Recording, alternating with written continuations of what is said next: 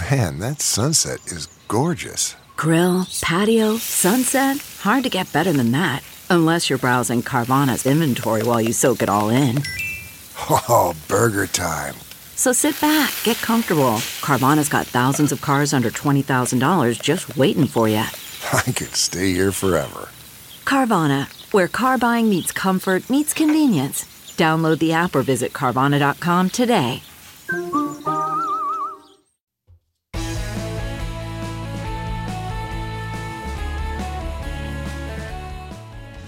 Hello, everybody, and welcome. Welcome to the Bill Press Pod and this week's Pod Table. It is 8:30 a.m. Wednesday, July 3rd, here in Washington D.C. Yes, it's a holiday week.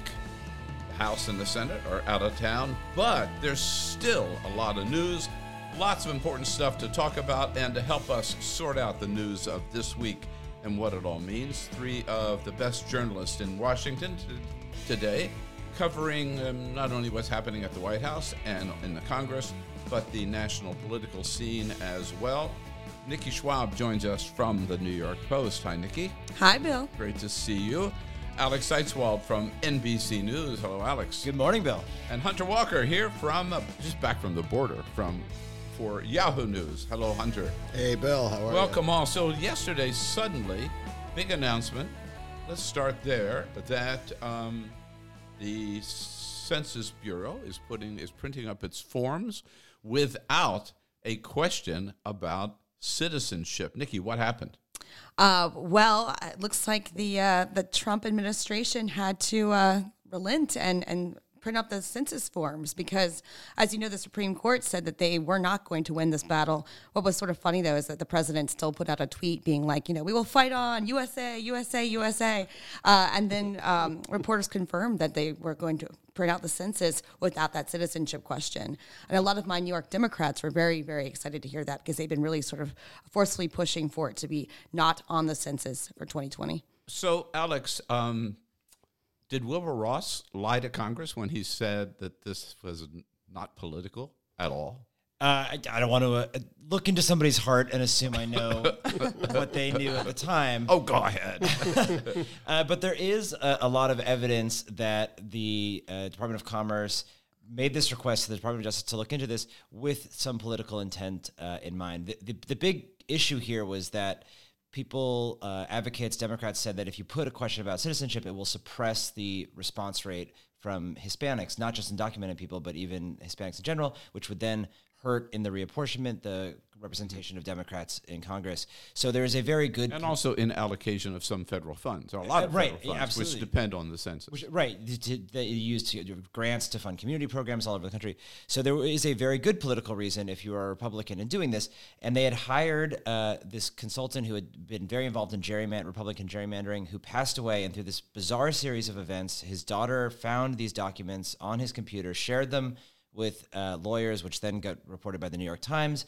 Uh, and it, it, you know, basically, if you're going to do a, a, a, scheme to use the federal government in a supposedly non-political way to do something political, don't leave a document on your computer that says this is my secret scheme to do lesson. This. Yeah. Lesson learned. Hunter, I really wanted to talk about this because I want to ask you, all of you actually, what does this mean about Donald Trump? I mean, he, as Nikki pointed out, he was going to go to the wall with us, right? That's what he said. We're going to get this question on, we're fight on, fight on, fight on and then he folded. But is this a? I mean, we've seen him do this before, shutting down the government, and then he folds. And is this a pattern with Donald Trump? Is he more bluff than bite? Well, I, th- I think we've definitely seen him lose a few fights. We've seen him win a bunch, uh, and when he loses, he seems to very clearly have been defeated. But as Nikki was pointing out, he's not always willing to admit that. Um, I think right. you know one example that jumps to mind for me is is the Obamacare repeal.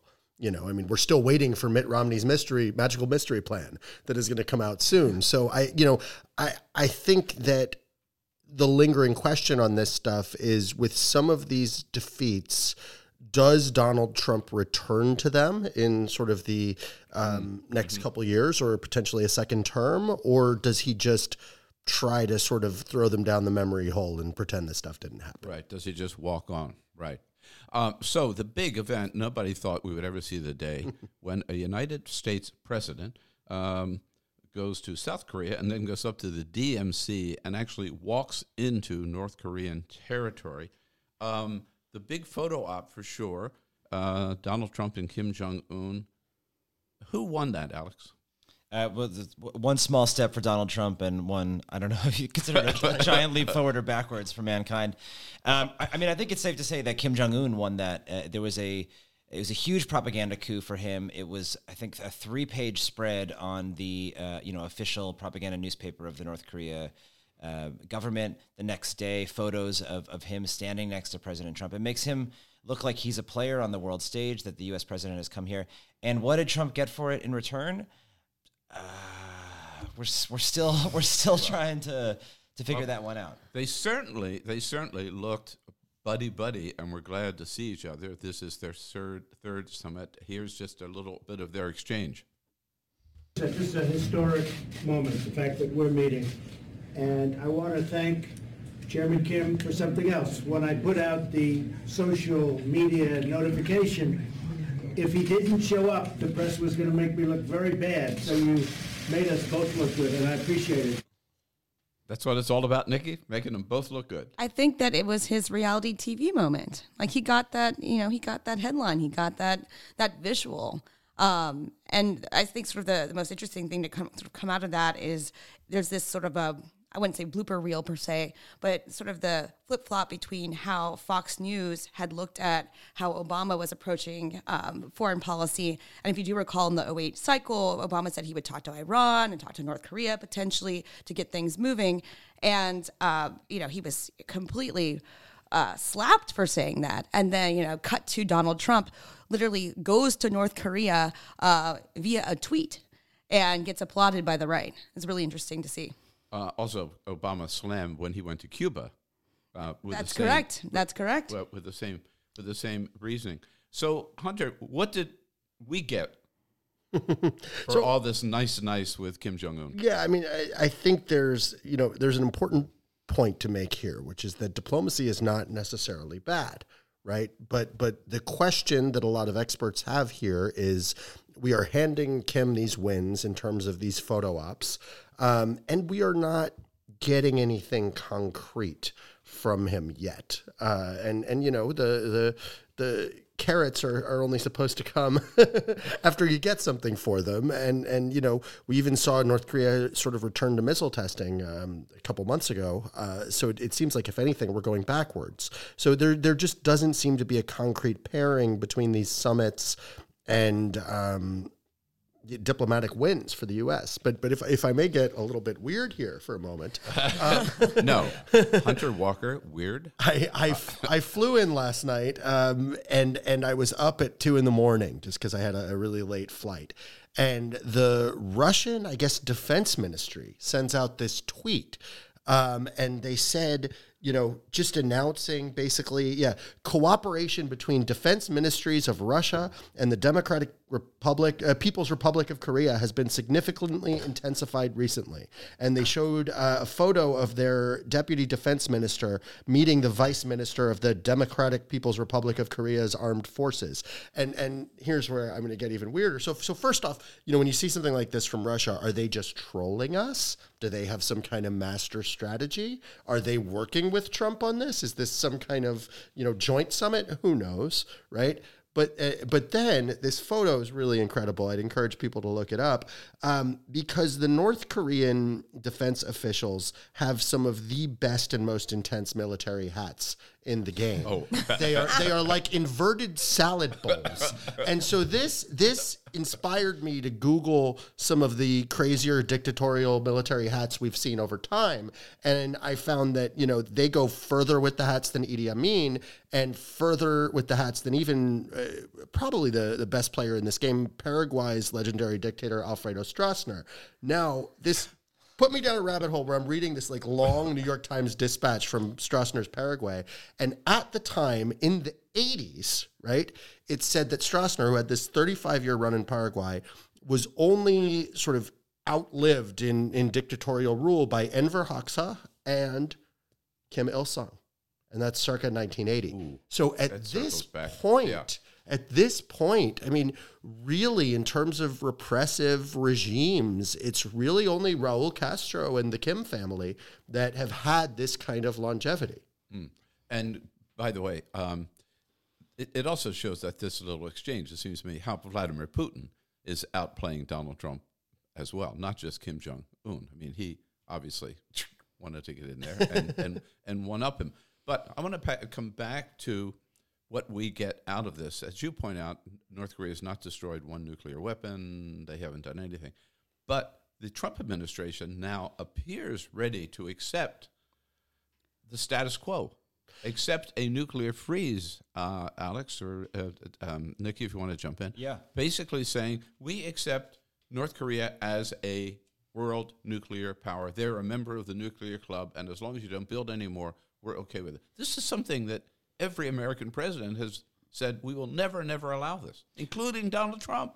Right. This is the Go ahead. Oh, the the, the first uh, summit between Trump and, and Kim was about denuclearization, figuring out what that would mean, setting the terms of it, agreeing to, to get there, and now that just seems to have been uh, kind of wiped off the table. I mean, it. The reality is that North Korea is a nuclear power; they have nuclear weapons. So there's sort of an, a tacit admission of the reality here. But what I think um, Kim and Putin and other uh, world leaders have realized with Trump is that his form of diplomacy is very person to person based. It's it's uh, very personality based. So if you have a good relationship with him, he equates that with a good relationship with the country between the two countries, and you can take advantage of that by by flattering him, by showing him a good time. And he says this is all good, regardless of you know those minor details about the nuclear weapons. Uh, we're going to keep things kosher here. Right. And, and so, Nikki, one thing that we saw in, in this little summit, too, is that the most important person, perhaps, in Donald Trump's team was always standing by his side. Um, but it was not jo- uh, Mike Pompeo, the Secretary of State. It was not the National Security Advisor, John Bolton, who wasn't even in North Korea.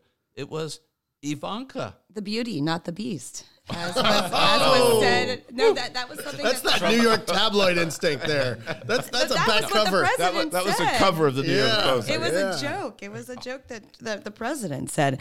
Yeah, um, you know, Ivanka definitely was everywhere at the G20, and then she and her husband also went uh, with the president to the DMZ, um, and it's created a bunch of wonderful web memes. If you haven't seen those, where people have literally inserted uh, Ivanka Trump into, uh, s- you know, massive historical events, whether it's like the Gettysburg Address or um, I'm trying to The, think the of Forrest Gump of uh, the Yalta. Trump Yalta was Yes, favorite. that was Yeah. that was a, Also, that- Game of Thrones. I saw people inserting Ivanka into like the Battle of Winterfell. It was amazing. She was She's also the re- coffee cup on the table. She was she was also reflected off of uh, Neil Armstrong's visor during the moon landing. She was there for that as well.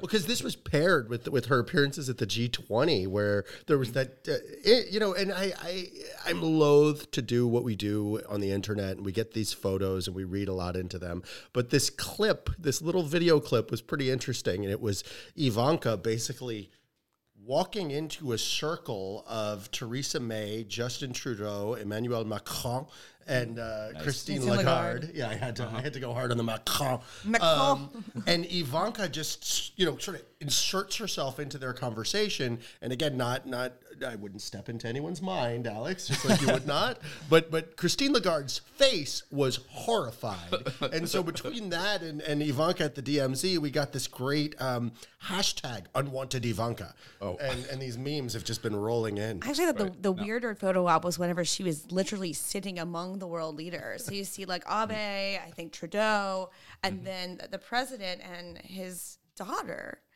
And I'm like, well, but like you don't even go here. Like, like what's happening? I mean, any any heir can go to San Tropez or to the Alps or you know to the Caribbean, but how many get to go to the G20 and the DMZ? That's that's real status. that is uh, true. That is true. showing my age now, but it just makes me think about all the heat that Jimmy Carter got way, way, way back. I think his daughter Amy said something about nuclear weapons like was a really important issue. Everybody said, "How dare the daughter of the president speak out or anything?" I mean, Well, Well, also, or- can you imagine if Chelsea Clinton pulled this? or Malia or Sasha. Yeah, indeed. Let's come back uh, to this country. And Hunter, you uh, just came back from the border. The New York Times this morning leads with a story about a report that came out yesterday from the Department of Homeland Security about the conditions at these detention centers.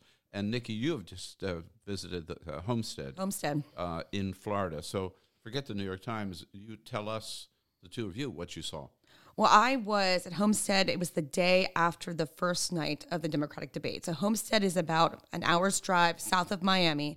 Uh, it's an old like Air Force base, but uh, the section that we were looking over housed 13 to 16 year old unaccompanied minors. And and so you actually step up on these ladders and look over and you can see kids filing around single file. Uh, bill de blasio the new york city mayor who's running for president who i was there to cover he described it as a prison camp and it definitely did have that uh, that vibe. And so everyone stands on these ladders and they How long just- did they stay there? uh, some have been there for months. For months. I, is, I thought there was a rule that they. these i believe this is a hhs facility so they can stay longer uh, one of the things that people noted is that for a long time they would be playing outside without any sort of hats or you know um, probably not sunscreen but you know it's obviously unclear and so eventually they did get these kids ball caps but they were in prison orange so the protesters are now wearing prison orange caps in solidarity, and they hold up these big paper hearts and just yell, yell "Ola" at the kids and get the kids to wave back, sort of to show that there are people there with them in solidarity. So we had three candidates that went through that morning. It was Bill De Blasio, uh, Beto O'Rourke, and Bernie Sanders all showed up. Uh, none of whom were able to actually get inside the facility because you needed to have uh, had made a reservation two weeks in advance. And the only one who's an actual active member of Congress is Bernie. So he went in and talked for a while about uh, trying to get access to the facility, but also couldn't eventually like get in to see anything just because he hadn't sort of reserved time in advance. What'd you see? I mean, I didn't see uh, nearly as much as Nikki um, because basically I was down in El Paso to cover um, this delegation of Democratic members of Congress who went themselves to see some of these facilities. Did they get in? They got in, but press was not allowed in. So what I saw was, you know, the the members outside these facilities describing um, what they said happened inside, and you know their claims included uh, mass overcrowding, um, included no running water in some of these detention areas. Um, you know, one one woman uh, told told them allegedly that she had to drink from the toilet because there was no water in the cell. Um, and you know, there's a lot of debate and litigation going on online about what these Democrats said. But I think it's important to note that um, your colleagues at NBC News, Alex, have published a series of good reports um, where they obtained um, report in spot inspection um, from the Department of Homeland Security's um, Office of the Inspector General. DHS oversees Customs and Border Protection.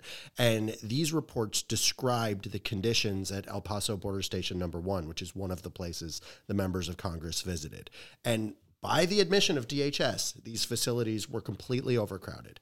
They described standing room only conditions for weeks that people were kept in. Um, they described uh, lack of showers, they described lack of medicine. And importantly, they said that this is not just dangerous to the migrants, but actually that the CBP officers were saying that they felt in danger and that they were worried about. Um, they described the situation as quote unquote chaos and said they were worried about potential riots and hunger strikes. And one eye popping line in the report said that um, supervisors were noticing A, people trying to retire early because they just didn't even want to sort of police in these conditions, and B, also increased instances of domestic violence and financial problems. Um, among the CBP people because they are dealing with a high level of stress and trauma because a a they're not meant to be um, you know, certainly watching children, and B, they're not meant to be doing it in these types of conditions. Is this going to be an issue in 2020? It, it already is, Bill. Um, I mean, the, it came up in the debate. Uh, the entire Democratic field is basically united against this. Uh, Julian Castro got some news for putting forward a, an idea to decriminalize border crossing, so you would uh, kind of head this off at the at the pass. A lot of this uh, it would just be a, a misdemeanor. It wouldn't be criminal action, so you wouldn't be detained. And they also all said that they, or a lot of them said that they wanted to provide health care to undocumented immigrants, which is currently prohibited under the Affordable Care Act. Uh, but I mean, it, this is already a combustible situation, and what Hunter is talking about makes it more so. And uh, you, there, there's on both sides of this here, we, there's been this kind of underreported um, string of police suicides in in police departments, normal law enforcement departments across the country because they're under increased stress. Uh, and you can only imagine what's happening to CBP officers here. Uh, not to excuse all the terrible things that they have been saying on these Facebook groups that have come out and uh, whatnot. But when you have these migrants who are obviously being treated terribly, and you have these officers who are being asked to enforce it, some of whom probably object to it, mm-hmm. uh, people are going to get hurt before this is all over. With Nikki Schwab and Alex Seitz-Wald and Hunter Walker, it is the Bill Press Pod Table here for Wednesday, uh, broadcasting on Wednesday, July 3rd. Uh, we'll take a quick break. We'll be back with the podcast in just a second.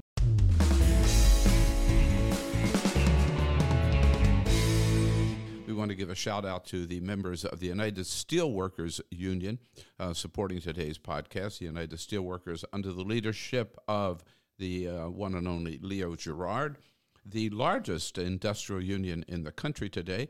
They're working hard to bring steel manufacturing back to the United States of America. They represent over 1.2 active and retired members. Uh, we salute them for their good work and their support of the program and direct you uh, to their website at usw.org. CarMax is putting peace of mind back in car shopping by putting you in the driver's seat to find a ride that's right for you. Because at CarMax, we believe you shouldn't just settle for a car, you should love your car. That's why every car we sell is CarMax certified quality so you can be sure with upfront pricing that's the same for every customer. So don't settle. Find love at first drive and start shopping now at CarMax.com. CarMax, the way car buying should be.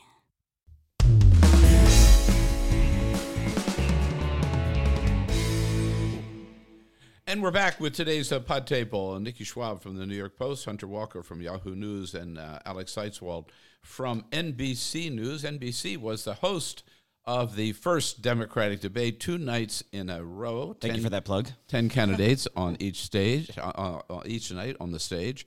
Um, let's just go around the table here. You're well. First of all, maybe let's listen to the highlight to remind us. Uh, was probably this is just part of the exchange between Senator Kamala Harris, who is obviously lying in wait for the opportunity to take on frontrunner Joe Biden, and did she ever? I do not believe you are a racist. And I agree with you when you commit yourself to the importance of finding common ground.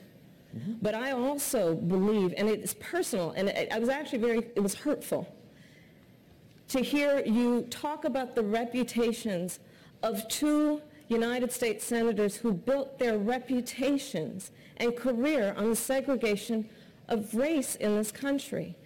And it was not only that, but you also worked with them to oppose busing. Look, everything I've done in my career, I ran because of civil rights. I continue to think we have to make fundamental changes in civil rights. And those civil rights, by the way, include not just only African Americans, but the LGBT community. But, but Vice President Biden, do you agree today, do you agree today that you were wrong to oppose busing in America then. No, Do you agree? I did not oppose busing in America. What I opposed is busing ordered by the Department of Education.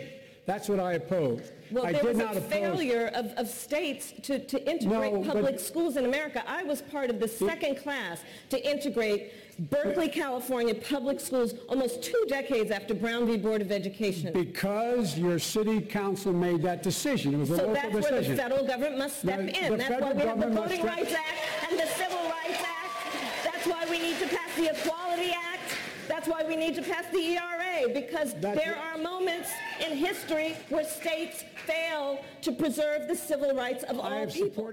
And that fiery exchange, and uh, in the aftermath of the debate, uh, her poll numbers went up and Joe Biden's went down.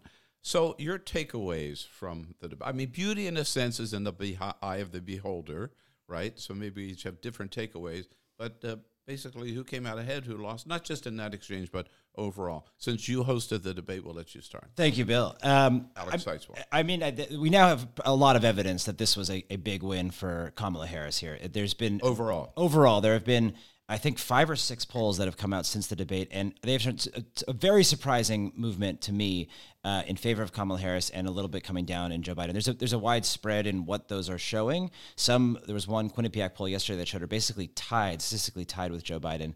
Others uh, show less, but I think this was a really a smart attack politically on her part because it did a bunch of things at once. It went after some of Joe Biden's biggest vulnerabilities, which are his age, his, his generational uh, issue, you know, that he's maybe out of touch with today's Democratic Party. It went after some of his ideological uh, impurities, if you will, that he was not been on the right side of this. And it went after his two biggest political strengths in the primary, which are his strengths with African Americans and his strengths uh, with electability, the perception that he can beat Trump. The African American attack is obvious. The electability one is a little bit uh, less obvious, but we're seeing it in the polls, which is that by going after Biden so aggressively, the former vice president of the United States, somebody in her own party, uh, and she kind of comes from the establishment. She's not a Bernie Sanders. She showed that she was tough, that she could take on somebody like Donald Trump on the stage, and and this has really shown up clearly in uh, a lot of the polls. Electability is the number one issue Democrats are concerned about. Biden has had basically a monopoly on that issue, and there was a one HuffPost YouGov poll that showed him dropping like 20 points and her climbing 10 points on the question of can you beat Donald Trump? So, Nikki, you were down there in Miami. I was. Both nights, right? I was indeed. Who who impressed you? I mean, in, it, not just Kamala Harris, but I think uh, just one sort of point I want to make Yeah. about Kamala is that I think this was the first time Democratic voters could see her on a debate stage next to Donald Trump and see how she Good could point. potentially just, you know, flatten him potentially if she did the same thing that she did to, to Joe Biden. So I think that's one sort of Mm-hmm. takeaway. Uh, I actually think that uh, Pete Buttigieg had a very honest and earnest moment a couple moments before this back and forth with Kamala Harris and Joe Biden. And I think if that hadn't happened, we would be talking about how Pete, you know, he said very, very much that he just couldn't get it done as far as getting more African American. Um, uh, officers on his police force, which could potentially help some of the racial strife in South Bend. So I think that was a, a good answer for him. I think a lot of people are talking about potentially a sort of dream ticket of Kamala and Buttigieg, in part because can you imagine seeing uh, Pete Buttigieg, an openly gay man, debate Mike Pence?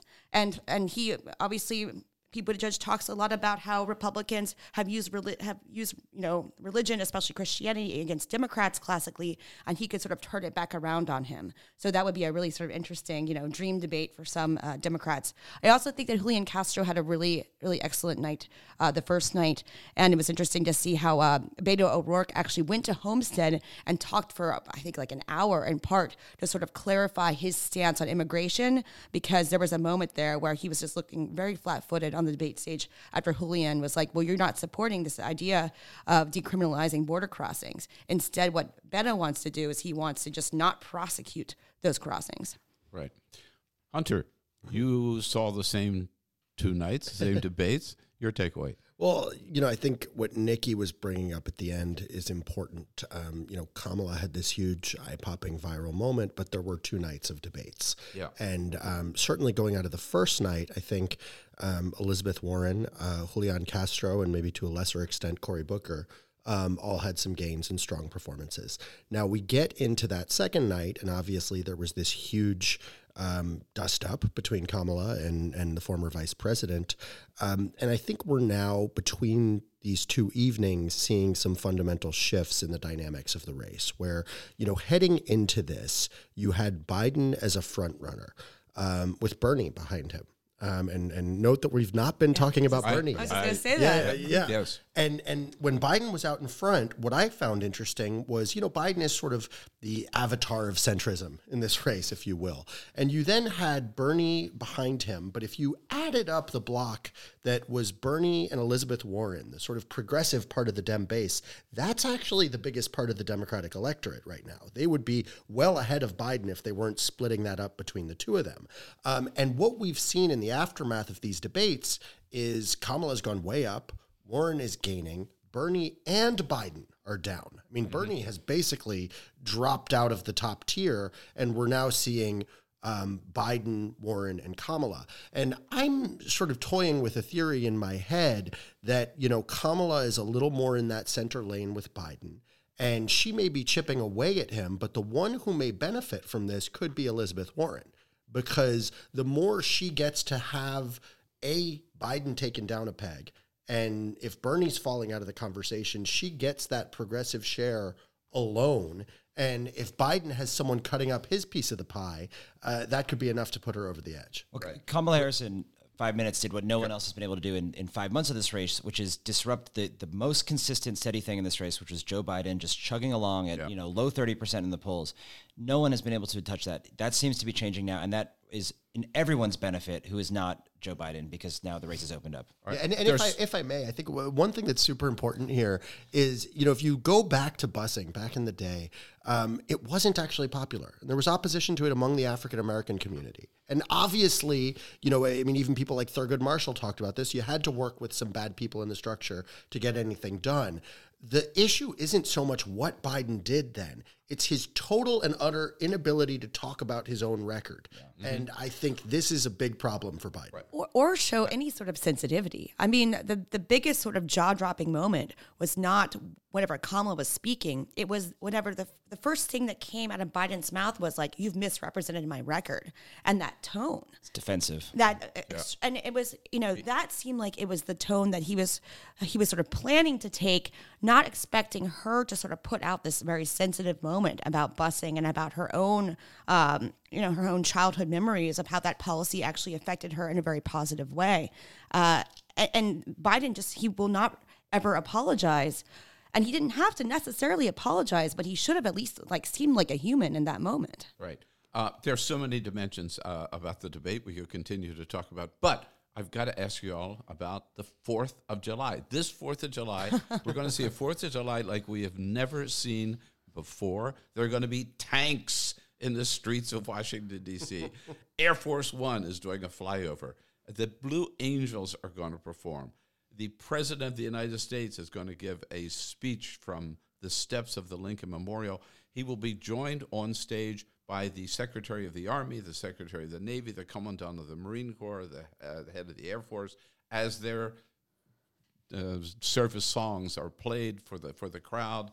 I mean, what has happened to the Fourth of July? And uh, Well, it, uh, is this going to be just one big MAGA rally now? I, I've Alex?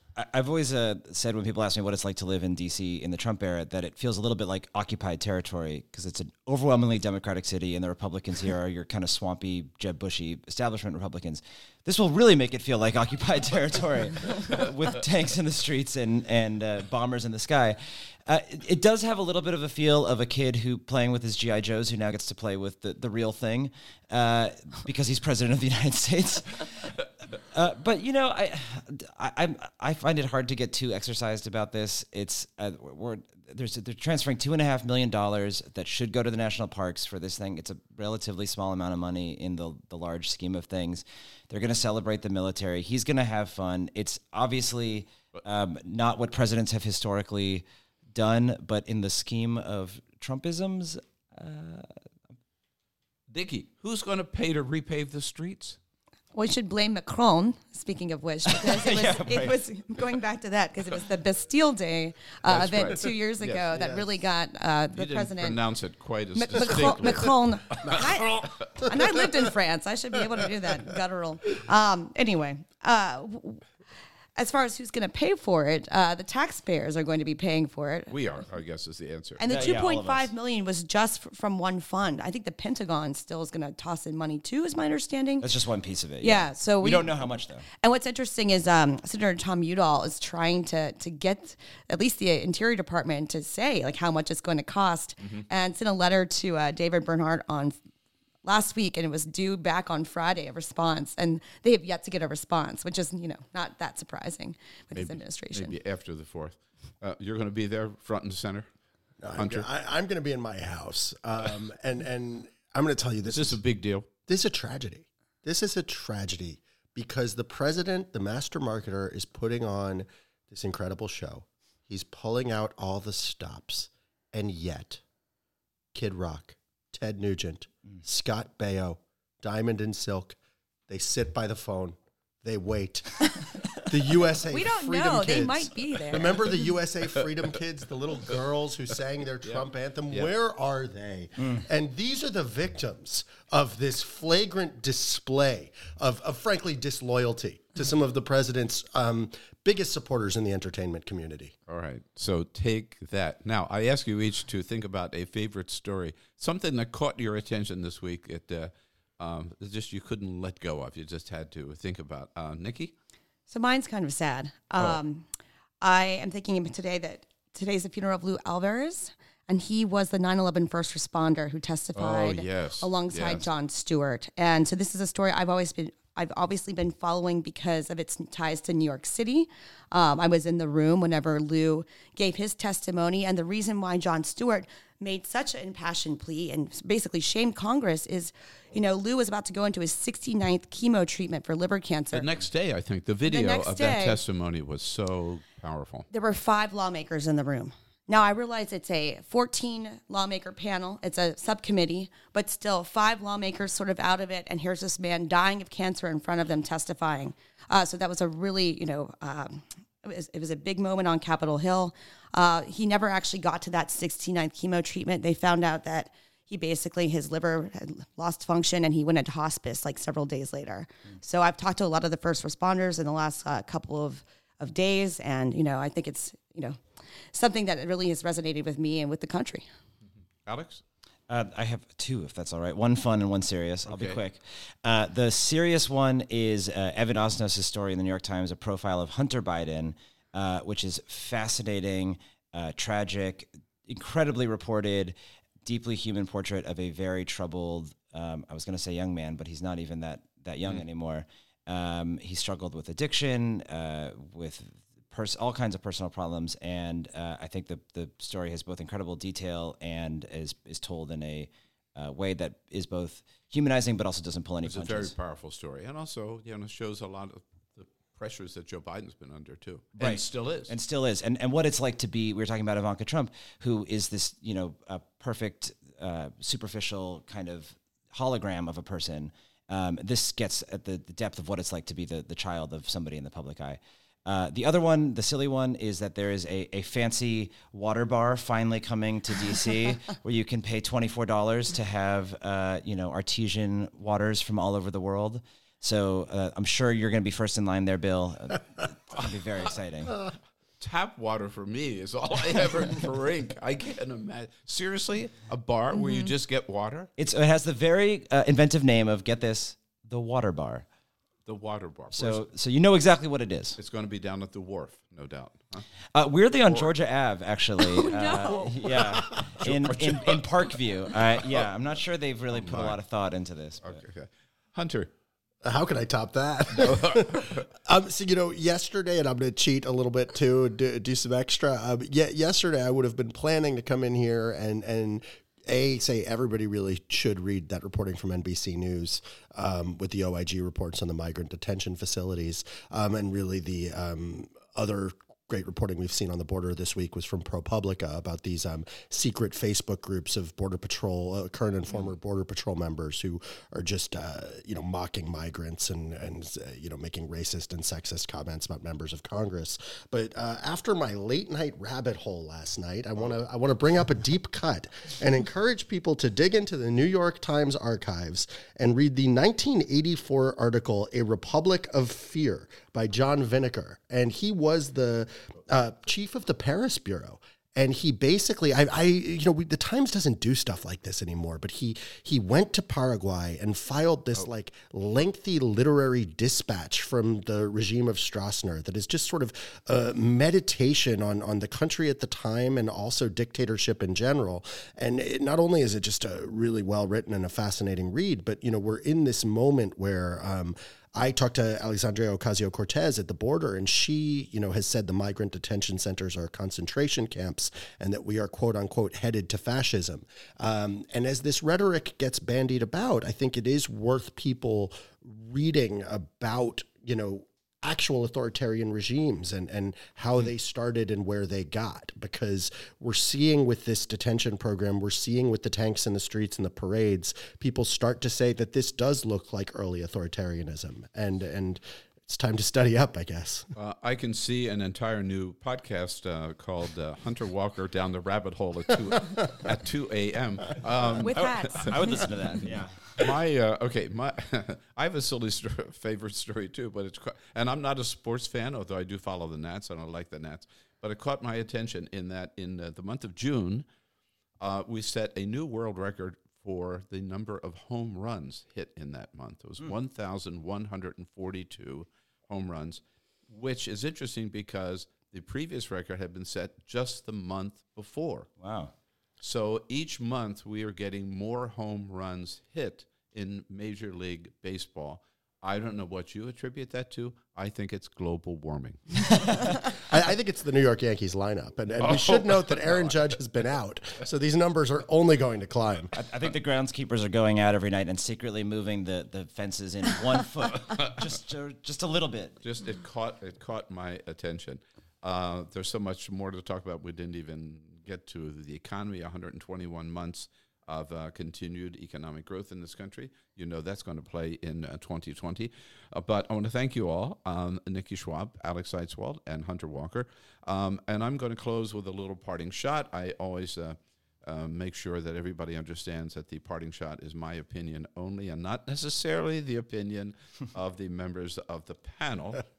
Having said that, uh, I hate to rain on Donald Trump's parade, but everybody else might have been uh, might have cheered to see Donald Trump hanging out with his BFF Kim Jong Un last weekend, grinning ear to ear, uh, thinking this was a big triumph for diplomacy, but not me. I thought it was disgusting to see the President of the United States standing alongside one of the world's most ruthless, brutal, and murderous dictators. This is, remember, the man who ordered the execution of his uncle and every member of his uncle's family. This is the man who had his half brother assassinated.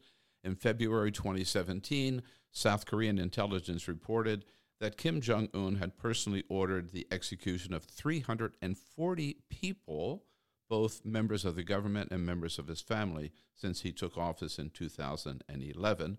Today, the United Nations says there are still 80 to 120,000 North Koreans, including children, that are being held political prisoners in that country, facing conditions of forced labor, starvation rations, um, no health care at all, rape, torture, and public executions. You have to ask does Donald Trump know or does he even care? And I admit that sometimes uh, we've got to do deals with the devil in foreign policy. Truman did so with Stalin. And that's okay as long as we get something for it. But what did we get out of three summits with Kim Jong un? Absolutely nothing. They've destroyed not one nuclear weapon, they're still building more. And now the Trump administration says that they are willing to accept North Korea as a nuclear power. In other words, the clear winner from those meetings is, is Kim Jong un, who plays Donald Trump like a violin. But in the end, maybe it's no surprise that Kim Jong un would meet with this murderous dictator. After all, uh, his meeting with Kim Jong un came one day after he, he hosted a breakfast for another murderer, the Crown Prince of Saudi Arabia, Mohammed bin Salman. And you can bet that one subject not discussed at that breakfast was the murder of journalist Jamal Khashoggi. That's my parting shot for today. Again, uh, that's and that's today's edition of the Bill Press Pod. Thanks again for joining us, and don't forget, you can find us on Apple Podcasts, Spotify, Stitcher, Google Podcasts, or wherever you turn for your favorite podcast. Tell your friends about it, and if you like what you heard today, please help us spread the word by giving us a five star review. Again, many thanks to all of you. Thanks to Nikki Schwab and Alex Seitz-Wald and Hunter Walker and we'll see you on the next edition of the Bill Press Pod.